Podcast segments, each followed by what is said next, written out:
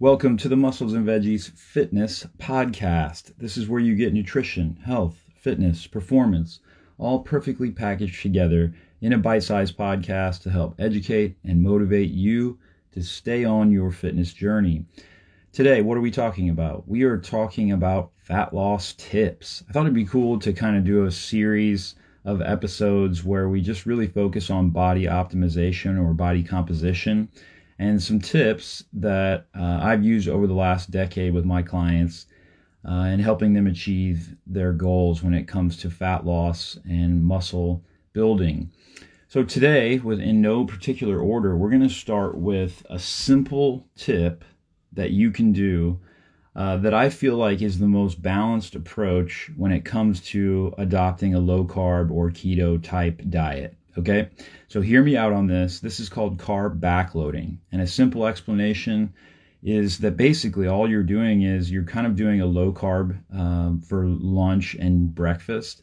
And then for dinner is where you actually add in some carbohydrates. So, in other words, uh, you're doing healthy proteins and healthy fats and kind of keeping things low carb for your breakfast and lunch. And then at dinner, we're going to flip flop that and we're going to do some healthy carbs. I call them colorful carbs.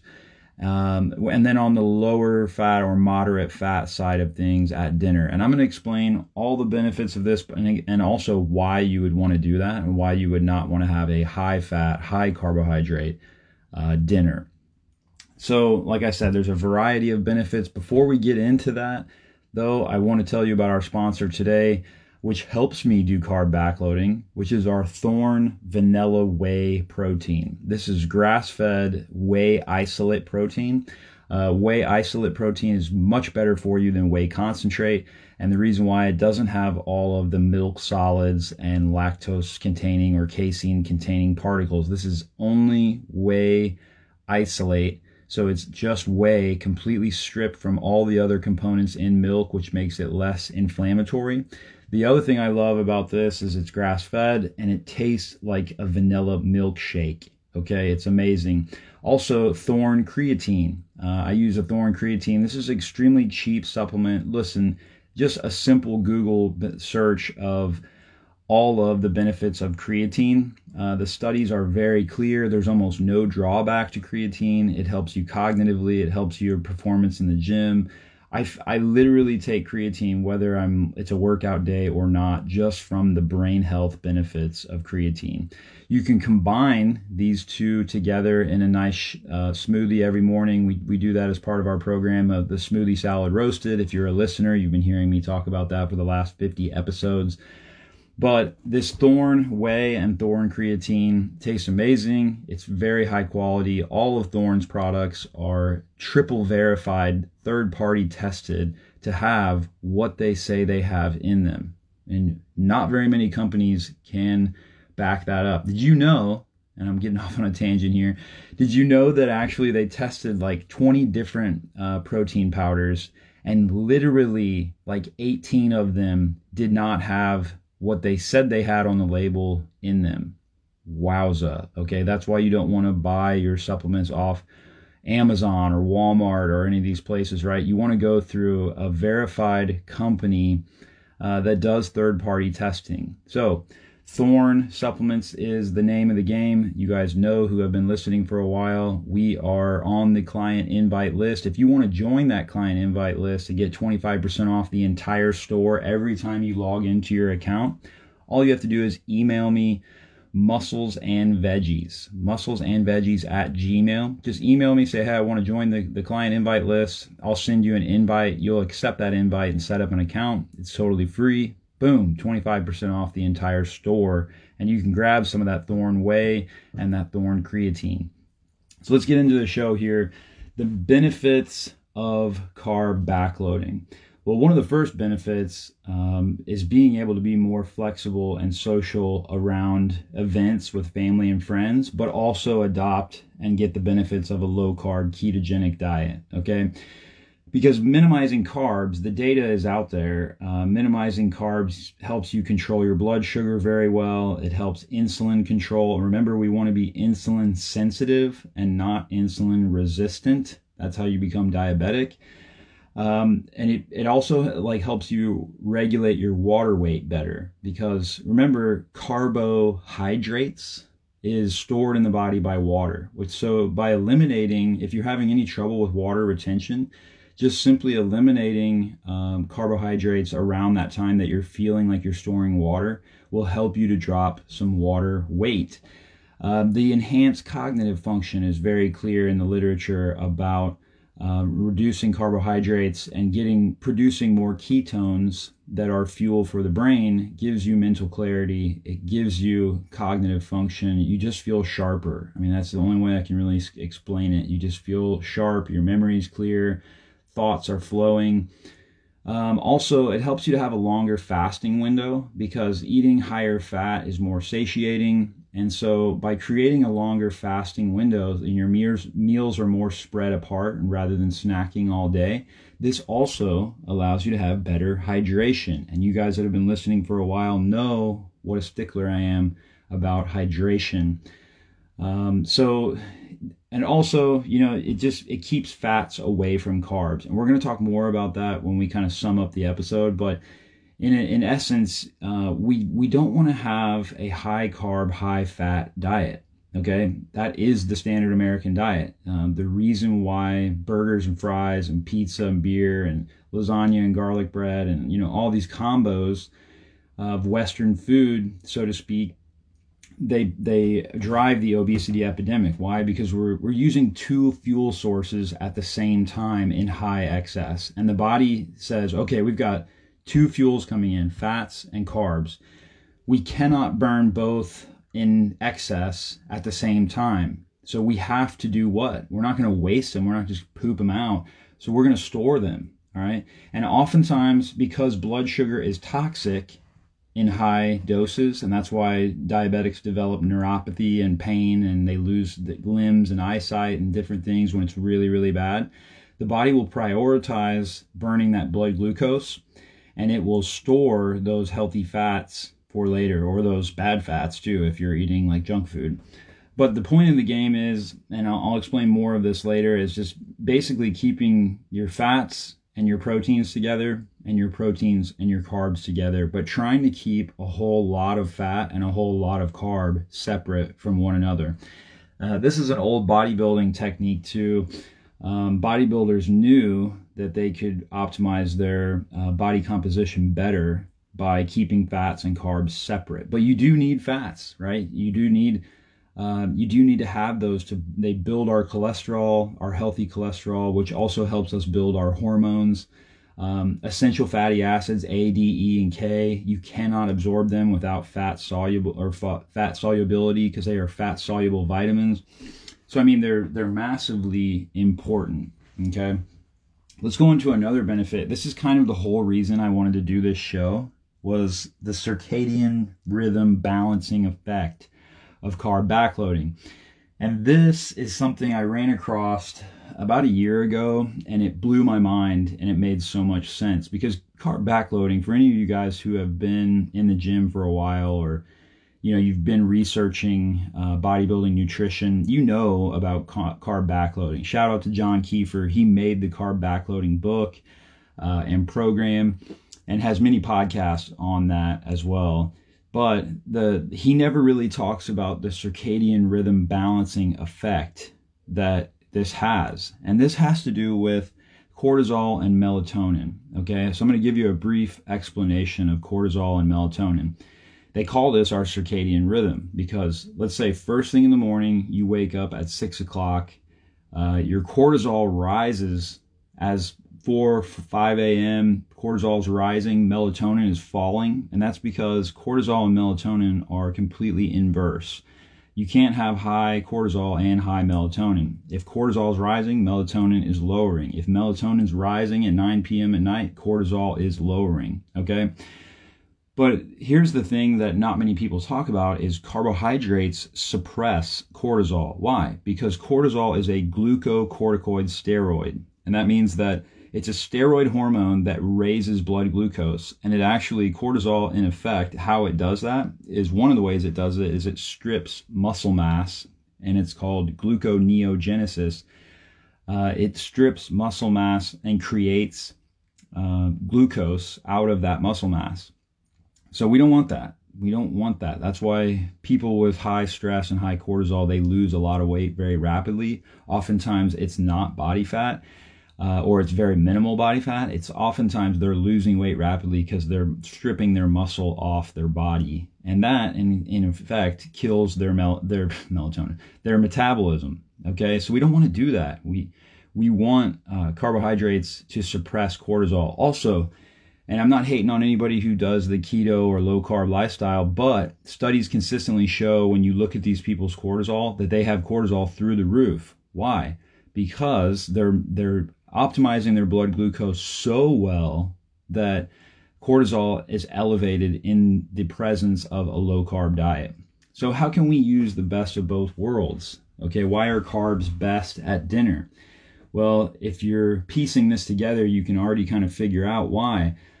Because if we use carbohydrates at dinner, we're suppressing cortisol at the end of the day. And suppressing cortisol at the end of the day is better for our melatonin, right?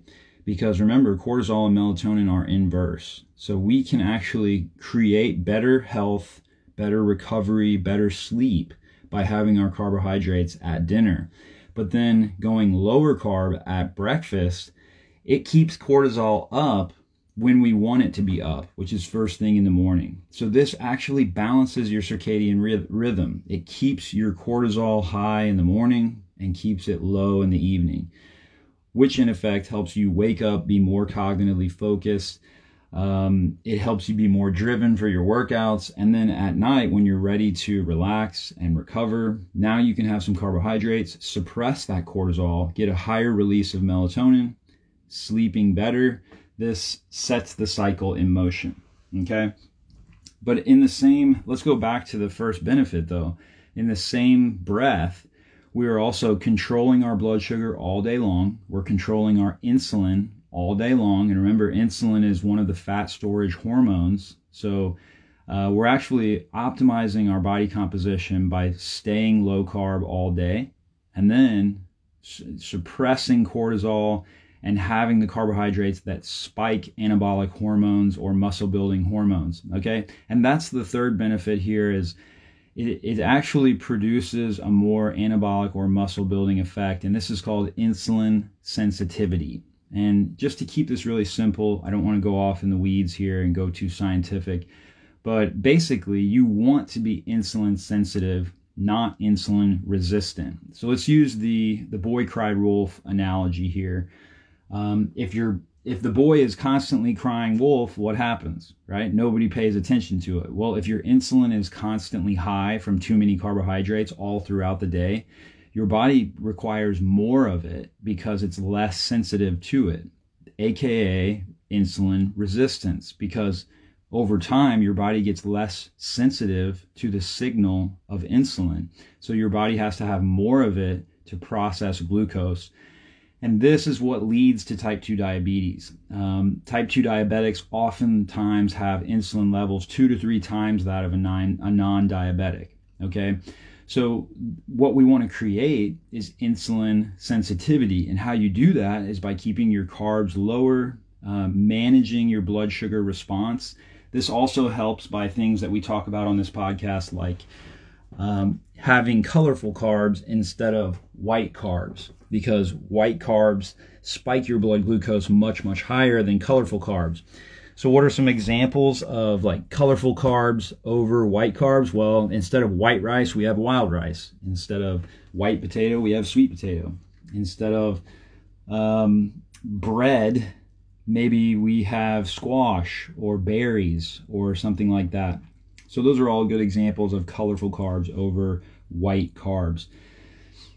So, what does a normal day of all of this look like? Okay, we've, we've talked a lot about the benefits of you know balancing your blood sugar, balancing your insulin, the circadian rhythm benefit of this, which is the, the main reason I wanted to do this show for people who are stressed and people who uh, want to optimize their sleep.